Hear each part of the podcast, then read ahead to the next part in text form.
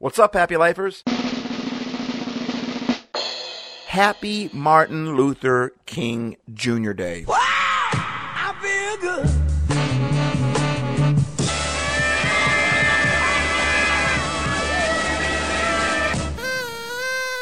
Woo! That's a mouthful right there, isn't it? we don't we don't say that very often. I guess we say it once a year. Um, but even then, it's kind of. I don't I don't know if it's one of the major holidays like the ones that we just got through on Happier Holidays, but it's still a holiday about a very, very powerful man. In fact, for years, I was always confused which Martin Luther it was. Um, but did you actually know that Martin Luther King Junior actually got his name from the Martin Luther that started the the Reformation way back in the day? I actually talk about it in podcast forty, I believe it is, M L K J, or Martin Luther King Day a few years ago, as well as I talk about some other really cool, interesting facts about Martin Luther King Junior and and um, and what made him so great and some interesting things about him. Cool man. Incredible story. I'm going to show you, I'm going to show you how to operate in the spirit. This is Happy Life Studios. This message is for you. This message is for you. This message is singular to you. It's not for anybody else. It's not hard to get. It's not hard to get. It's not hard to understand. Now that's a great question. Does the sun set high? Does the sun set high? Welcome to Happy Life Studios. Hey, are you happy? If you're not, then why? If you're not, then why? We're here to help your life be happier. So, happy Martin Luther King Junior Day. You know, I, I had my podcast uh, for today. Um, I had it almost done, and I, I had been working on it for quite a while. And then it dawned on me, wait a minute, Monday is Martin Luther King Junior Day. And I always like to do a podcast for the actual holiday that the podcast is around. Many holidays are on Mondays, and Martin Luther King Junior is such a powerful man, and so is Martin Luther for that matter. And, uh, you know, obviously he got his namesake from Martin Luther. Um, so... I want to do something on it, but I just, I was like, I don't know. I'm so close to finishing this podcast, and it follows the podcast from last week. And, and, uh, and then this morning I woke up, and I woke up earlier than I was expecting. And I just felt like I wanted to go hang out with Jesus a little bit. So I do this a lot at Christmas time, uh, but I also do it throughout the year. And, and I just went downstairs, and it was still early in the morning. I hadn't had much sleep, but I was I was awake, you know, but I wasn't ready to go hit it running yet. And uh, so I, I went downstairs, and I often like to put on the fire and, and, and, and play some, uh, one of my favorite Pandora stations or my Google Music, whatever. And, uh, and then oftentimes I'll put on, like this morning, I put on uh, the Bible app, um, and, it, and it, my Bible app will actually read, um, uh, it'll actually read the, the verses for me. And I thought like, I just felt like, Um, God wanted me to listen to uh, John chapter seven. Just John chapter seven came to my mind, and that's how I think that God speaks to us. And that's how He speaks to me anyway. And it was obviously God. I know it was God because of after I actually followed through on it, I found out that it was. You know, that's how oftentimes you know if it's God or not. The Bible says, without works, faith is dead. So if I don't test that thing out, I'll never know if that was God speaking to me or not. Well, Matthew seven was, was exactly what I needed to hear. Because uh, to be honest with you, lately, I've just really been struggling. Uh, I've been struggling with my happy life because of the expectations I've been placing upon myself. I'm a messenger. God has given me a message, and I believe the message that God has given me is a powerful message, and it will change the world. I really do. So therefore, I put all this pressure upon myself. There's so many ways to spread the message these days. I mean, there's live speaking events, speaking in churches, retreats, wherever, you know, you got to book those. There's YouTube, there's podcasting, there is, you know, there's, it's called multicasting. We've talked about it before, but there's, I've got at least a couple dozen ways that I can take one message and spread it in all those different venues. And so I've been putting all this pressure on myself that I need to spread the message more. And, and there's nothing wrong with having a little bit of that there, but the problem was that expectation was kind of, was was taking me back, and it was it was making me realize how much I wasn't doing instead of how much I was doing. And I and to be honest with you, you know, Jesus himself was a revolutionary, just like Martin Luther King Junior was a revolutionary too. Um, I believe that God has called me in that in that same kind of mode. That's why God has given me a message. And But Jesus, he said he only did what he saw God the Father doing. And I feel like that part I do well. I feel like I do what I what God asked me to do. I ask him, I, you know, I hang out with him. I try to hang out with him all day long and do what he asked me to do. And God interrupts my, my day with things that are him telling me go this direction instead. And, and so I do that, but yet I still put this other pressure on myself that God isn't putting there. Pressure that I'm saying I need to be doing more.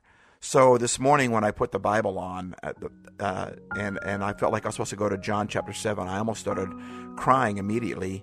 Um, tears started to well up in my eyes because this is what it read. Later, Jesus was going about his business. He's just going about his business, okay? He didn't want to travel to in Judea because the Jews there were looking for a chance to kill him. It was near the time of tabernacles, a feast observed annually by the Jews. So this big old feast is going on. Jesus has this powerful message. Um, that's like the social media of the day. He needs to be where the people are so he can spread this message, so he can change the world. That's why he came to earth as a man. That was his purpose. So his brothers catch wind of that, and his brothers say in verse three, why don't you leave here and go up to the feast so your disciples can get a look at the works that you can do?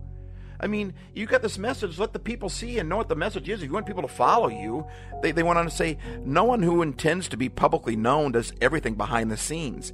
If you're serious about what you're doing, then come out in the open and show the world. Makes sense, right? But sometimes the D N A behind it is is more important than, I mean, all lies can hide behind something that makes sense. All people that try to manipulate can manipulate us through things that make sense. The very next verse is key. Verse five, it says, his brothers are pushing him like this. They weren't pushing him because they believed in him. They were pushing him the opposite. It says they're pushing him like this because they didn't believe in him. And then it says either. They didn't believe in him either, which tells me that Jesus knew a lot of people didn't believe in him. That's just not an easy place to be. And sometimes I feel like the message that I have just... people look at me like that dog that tilts his head at you and like doesn't know what in the world you're talking about. His brothers didn't believe in him either. And Jesus came back at them and said, don't crowd me. This isn't my time. It's always your time. It's always about you. And I just thought, you know what? Jesus was never in a rush. Here is God himself. Here is the Son of God come down to earth for purpose to spread this message. Doesn't really start until he's thirty, and he ends by the time he's thirty-three. Here he's in, in this small window here. He's supposed to share this message. He's like, it's not my time. All the people that you're trying to reach are going to be in the same spot celebrating this feast. And yet Jesus never seemed to be in a hurry. He has a life-changing message to change the world, and yet he doesn't seem to be in a hurry. And I just started thinking about, he never... scheduled himself for these great big meetings. There were times when the when the when the crowds followed him, but those were very few and far in between. In fact, one of the times was actually in Matthew chapter five, the Sermon on the Mount, and the, the Bible says that that Jesus went up with his disciples on a hillside to teach his disciples, and the crowd followed him, and he taught them, saying. So then you can you can translate that two different ways: that the crowd followed and he taught the crowd, or that he took his disciples up, and the crowd was just eavesdropping. But he went on to teach them anyway. And the reason I think he was talking to the disciples is because everything that he was talking about, he wasn't talking about people that weren't followers of him. He, everything in the in the Sermon on the Mount was about people that were disciples, people that wanted to follow him. So I, I think that he was talking about his disciples right there. And I just thought, you know what, what a great opportunity for him to say, hey, all you thousands of people here, you like this? You like it? Like, subscribe, share, you know, I'll be here tomorrow. Same time next week, same place, be here. We'll spread this revolution. Man, you got a great start there. And he just let it go. And he spent the majority of his time spreading his message with the people that God the Father brought in his path. He wasn't in a hurry. He wasn't, he wasn't super anxious about spreading this message. He just did what came across his path during the day. And man, that just lifted a huge load off of my shoulders.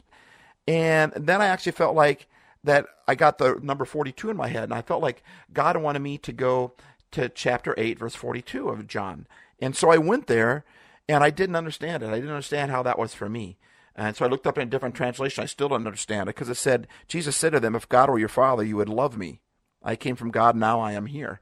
And so I'm thinking, God, are you trying to tell me that I don't love you, or that I need to love you more, or what are you trying to tell me? But when I read it in the other translation, it's the last sentence right here that that really just, it just nailed me. It just blew me away. It says, I have not come on my own.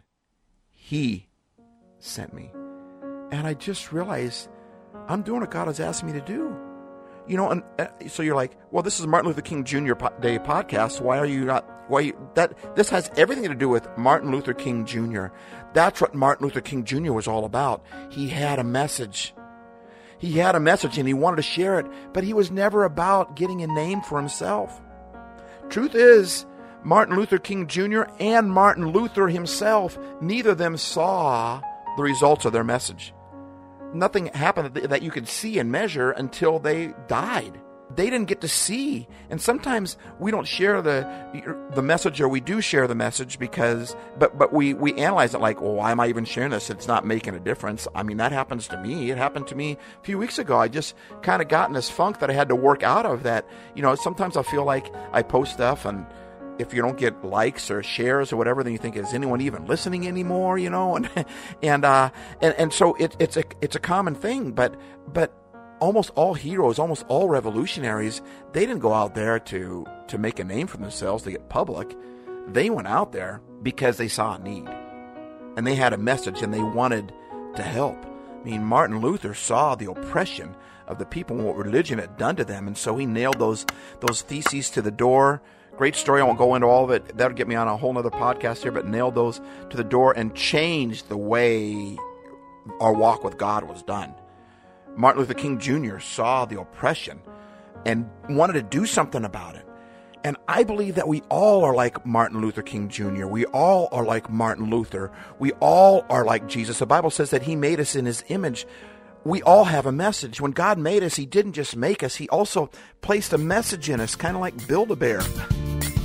At Build-A-Bear Workshop, you can choose your own new furry friend, stuff it with lots of love, and make a wish so your new friend is truly one of a kind. You know, you can have that option.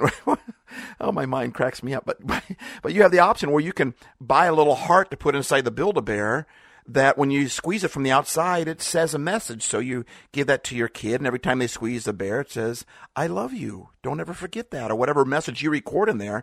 God does that to us too. He takes our heart, and he breathes not only his life into it, but he breathes his message into it, a message that he made us to be able to distribute. That's how he gave us a shape that he gave us, so we could spread that message the best way.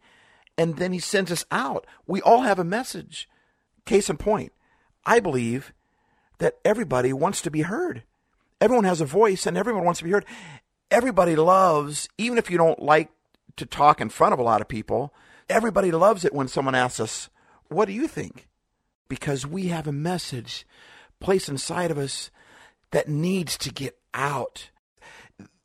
There's something that God has placed inside us that's dying to get out, and we tend to leave it to to the, the Martin Luther King Juniors We tend to, to lead it to, you know, Mother Teresa and Billy Graham and these other people. But those people were just normal people too, that God placed them on a different platform, placed them on a different stage. But if you ask every one of them, they'll tell you they just did the job that needed to be done. Mother Teresa saw a bunch of kids that had no place to live. So she's like, why isn't someone doing something about us? And I can imagine God saying, well, why don't you do something about it? So she did. And she changed the world. But if you t- tell her she's a hero, she'll laugh at you. She's like, I'm not a hero. She's just a regular person doing what she's supposed to do. And every one of us has a message inside of us that's meant to get out. And it's meant to set somebody free, no matter what level of oppression. It just might be someone, maybe it's not, you know, racism, or it's not religious um, oppression. Maybe it's as simple as someone is depressed, discouraged, downhearted. That's oppression too. It's just on a more minor scale. Every one of us has a message God has placed inside of us, because there's somebody he that God has also placed in our world, or placed us in their world, so that we could help them with their oppression, no matter what level it may be. Maybe just simple, we can help them with their discouragement by encouraging them. So, happy Martin Luther King Junior Day. Be a Martin Luther King Junior to somebody. Share that message that's inside of you that God has given you. And it's, don't overthink it. It's really simple. It's just, How can you make somebody else's life better? How can you make somebody's life happier? Because we all know, you don't have to listen to this podcast more than a week to get the message that if you make someone happy, then you will be happy too. Make someone happy. Make just one someone happy, and you will be happy too. Happy Martin Luther King Junior Day. Thanks for listening.